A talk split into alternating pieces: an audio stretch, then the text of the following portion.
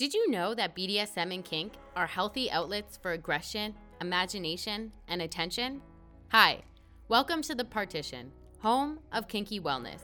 My name is Dana Shergill, and I am a sexual wellness instructor that dives deep into all things kinky. I'm here to show why kinky sexual wellness deserves a rightful spot within the wellness conversation. So let's talk about it. Hey, and welcome back. I hope you liked Monday's episode with Dr. Andres because wow, I certainly did. It's actually crazy to me how much information we've been taught regarding what is and isn't healthy for us that simply isn't true. But when you start to view our health industry through the perspective of a business, mm, well, that's when things start to make sense as to why things are the way they are. And I'm not saying that our modern medicine and technology hasn't helped people because obviously it has, but it's also clear that the building blocks to the foundation of our health rests on nutrition and what we eat. And like I said, when it comes to our nutrition, well, at least out here in the West, not everything we've been taught regarding nutrition is in our best interest which is why we need to stay alert and start doing things like reading labels and figuring out if the ingredients in the things we eat is actually good for us. Which is why, not next week, but the week after, I will be expanding on Monday's episode with a list of foods that are promoted in Canada and the United States that are actually banned in other parts of the world. Because obviously, the foods and ingredients affect our overall health, which certainly impacts our sexual health. And yes, I said not next week, but the week after, because next week I will actually be taking a break from the podcast because my husband got dengue and he's actually in the hospital right now, but he's doing okay. But we're going to be taking a break because our flight is on September 10th and we want to just make sure that everything is okay before we head out. Also, in regards to Monday's episode, I just want to say that one hour is simply not long enough for the amount of knowledge and value Dr. Andres has to give regarding this topic, which is why he's certainly coming back onto the show in the future to expand on nutrition. So, in the meantime, if you have any questions relating to his shockwave therapy, erectile dysfunction, men's general health overall, or nutrition, feel free to drop them in the comments or send them in an email at thepartition at outlook.com. But for today, I'm going to be talking to you about exploring for the sake of exploring. Because once upon a time, when we were all little kids, exploring was as natural to us as breathing. It's how we learned about ourselves and the world around us. Each new place, event, person, or experience was something to uncover and discover. We didn't need a reason to go outside and see what the outside world had in store for us. Our backyards, streets, parks, and even the spaces in our immediate vicinity were all places that came with newness, possibility, and adventure. But somewhere along the way, exploring was discouraged. It wasn't age appropriate anymore. We all had to grow up. Instead of playing outside, we needed to study, do chores, get jobs, and eventually our time to explore got replaced with unrelated, less creative things.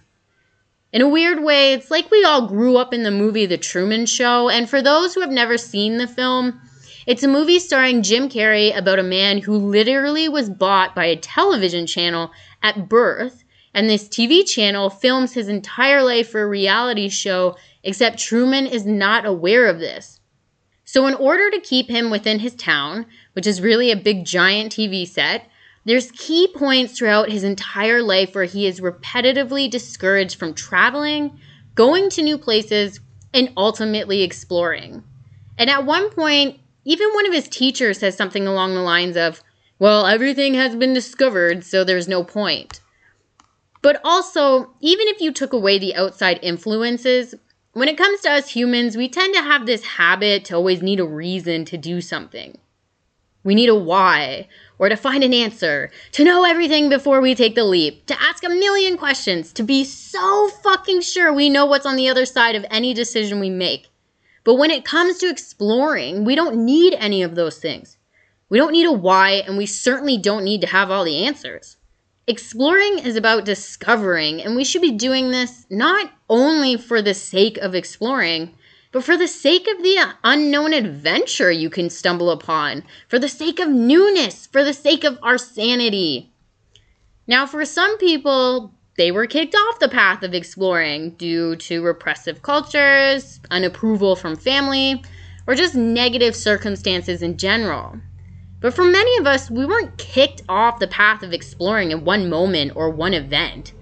It was slowly chipped away through fear and discouragement, in my opinion, predominantly through our learning environments, just like with Truman. We have been cornered into thinking of our future as if we are supposed to know all the answers during our adolescence. And we get bombarded with questions like, well, what are you going to do with your life? And apparently, we're not allowed to say, I don't know. And with this insane pressure, there isn't enough room or even a chance to say, I don't know. Let me go explore the world and myself, and I'll get back to you.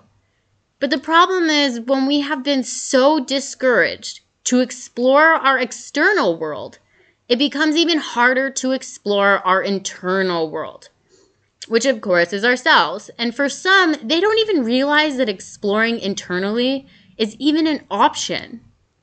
So, in my opinion, the first step to regain our ability to explore is we first need to give back permission to do it. So, the first thing you really need to do to regain your ability to explore is you first need to give back permission to yourself to even do it. Getting permission to explore isn't something we can get from someone else. Yet it seems like many of us are still waiting around for someone to give us permission to do that. Yes, I am aware that we have been taught to wait, sit still, raise your hand, and ask if you can even go to the bathroom, but these not so little things that we have been taught in our childhood are brought into our adulthood and they integrate into our daily behaviors without us even realizing it. So, although many of us would like to think we are free to do what we want, because of these not so little things that we've been taught, we've created this imaginary chain on things that were once free, like exploring. So, go ahead and tell yourself it's okay to venture into new things that you don't have all the answers to. It's liberating when you do, and even scary. But feeling scared is just an emotion. It isn't real. And I want you to remember that there's a real difference between not doing something because you are scared versus not doing something because it's dangerous and unsafe, or if you're not qualified. So even if you're feeling scared, if there's a little voice inside of you saying, Hey, I want to try this, I want to explore this, I want to test this out, and I want to see what happens, do it. The pain of regret for not doing something is certainly more painful than exploring it and realizing you don't actually like it. This is also called learning. if we don't try new things, we don't learn, and learning is something that we can never stop doing. You know, we all know someone who stopped learning, whether they stopped at 18, 25, 35, 45, whatever, it doesn't matter. But think of that person. Hold them in your mind. Are they stuck? Do they think they know everything? Do they exhibit low self esteem? Now, really, there's plenty of reasons why someone chooses to stop exploring and learning. Some people get comfortable with their routine and want to stay within their comfort zone. Some people are unwilling to see their flaws. Some people just feel so insecure that it causes them to only do things that they know they can succeed at because they don't want to risk failure in front of others. But people who do not learn become irrelevant. The world is always changing, so we should too. But that doesn't mean it needs to be dramatic or extravagant. Learning and exploring just gives us a fuller life with more memories and experiences. And this applies to our sexual exploration too. We can dip our toes into something and see where it leads. But when it comes to our sexual exploration, we tend to freeze. Common thoughts start to swirl around this narrative of, will I be judged? Is what I want to do normal? Or we worry how our partners will receive it. And in a lot of cases, when this happens, we're not really sure who to talk to or turn to. And I get it. Sexual exploration is probably one of the scariest things we do because of how much vulnerability is required from us. But if we don't step out of the box, how will we know what we like and don't like? Maybe you are someone who had a situation where a parent or a sibling walked into your room while you were masturbating, which made you automatically associate negative feelings around touching and exploring yourself. But exploring our body is part of sexual exploration. And you need to understand that one awkward moment shouldn't derail a lifetime of pleasure. Sex has plenty of, quote, awkward moments. It's kind of part of the package. Or maybe you're on the flip side of that coin and you were raised with the message that masturbation is bad and harmful for you. But this message is a destructive and suppressive tactic that only wants to control what you do with your body. Honestly, if there's anyone who's allowed to touch your body, it's you. For decades, sex has been dictated to us to fit within such a small box. And this small box was designed to not have any room for exploration. But you need to do yourself a favor and break out of that box in the name of your health. Because when we take away such a vital channel of self exploration, we miss the chance to expand our current reality. Life is not black and white, and our sex life is certainly no different. As long as your sex is consensual and you aren't hurting yourself or someone else in the wrong ways, then you aren't doing anything wrong. You are allowed to obtain new sexual experiences. Seriously, we will try new fashion styles, hairstyles, new foods, listen to different types of music, travel to new cities or countries, make new friends, but sexual exploration isn't openly talked about. And when it comes to exploring BDSM and kink, it's almost like there needs to be a source of trauma as to why someone would get into it. But newsflash, this is bullshit. You're allowed to explore BDSM and kink just for the sake of exploring. It's actually healthy and normal for you to explore what you like sexually. Just as much as it's perfectly normal to see what hairstyles, fashion choices, or foods you like. And even still, sexual exploration is one of the key points for couples to deepen their relationship together and to keep it fruitful in the long run. But come on, if we can't explore ourselves, then what's the point?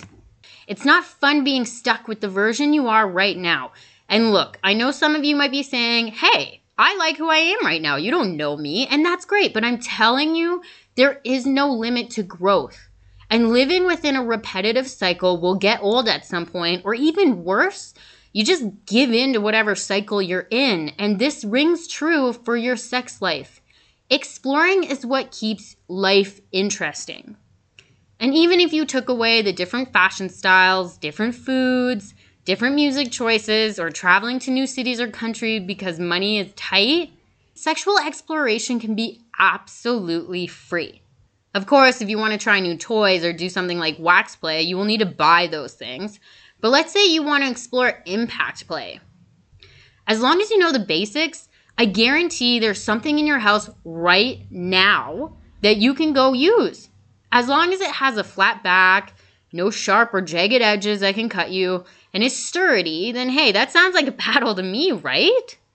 Sexual exploration doesn't need to be complicated. We don't need to overthink it. It's something that can happen organically if we just let ourselves flow naturally to what we are feeling inside. But there is one major thing you need to know when it comes to sexual exploration. Overall, sexual exploration can show you many, many, many good things about yourself but it also comes with the risk of being triggered. And simply put, being triggered can feel like a panic attack.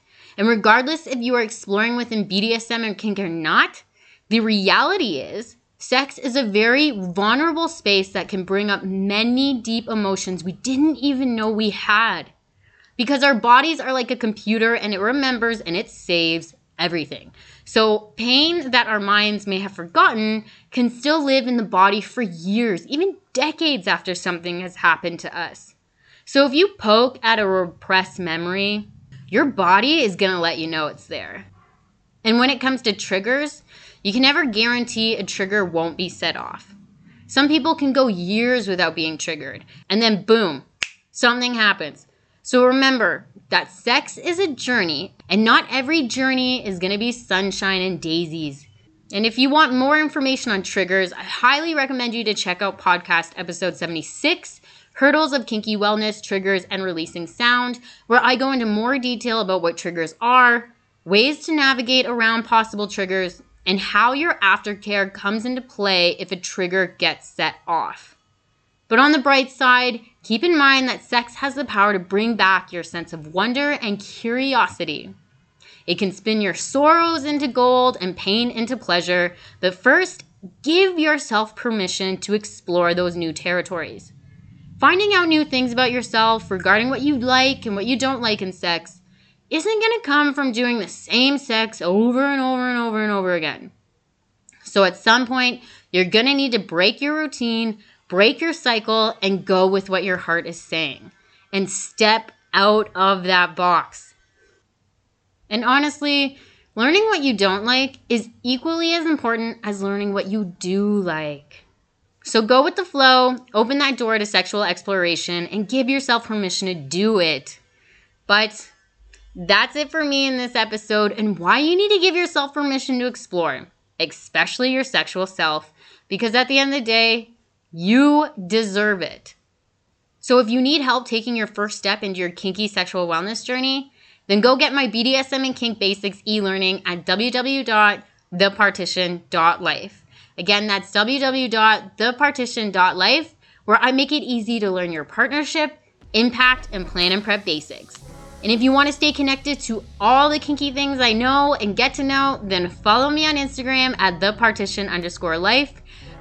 But I'll see you in two weeks and thank you so much for understanding. And as always, stay kinky.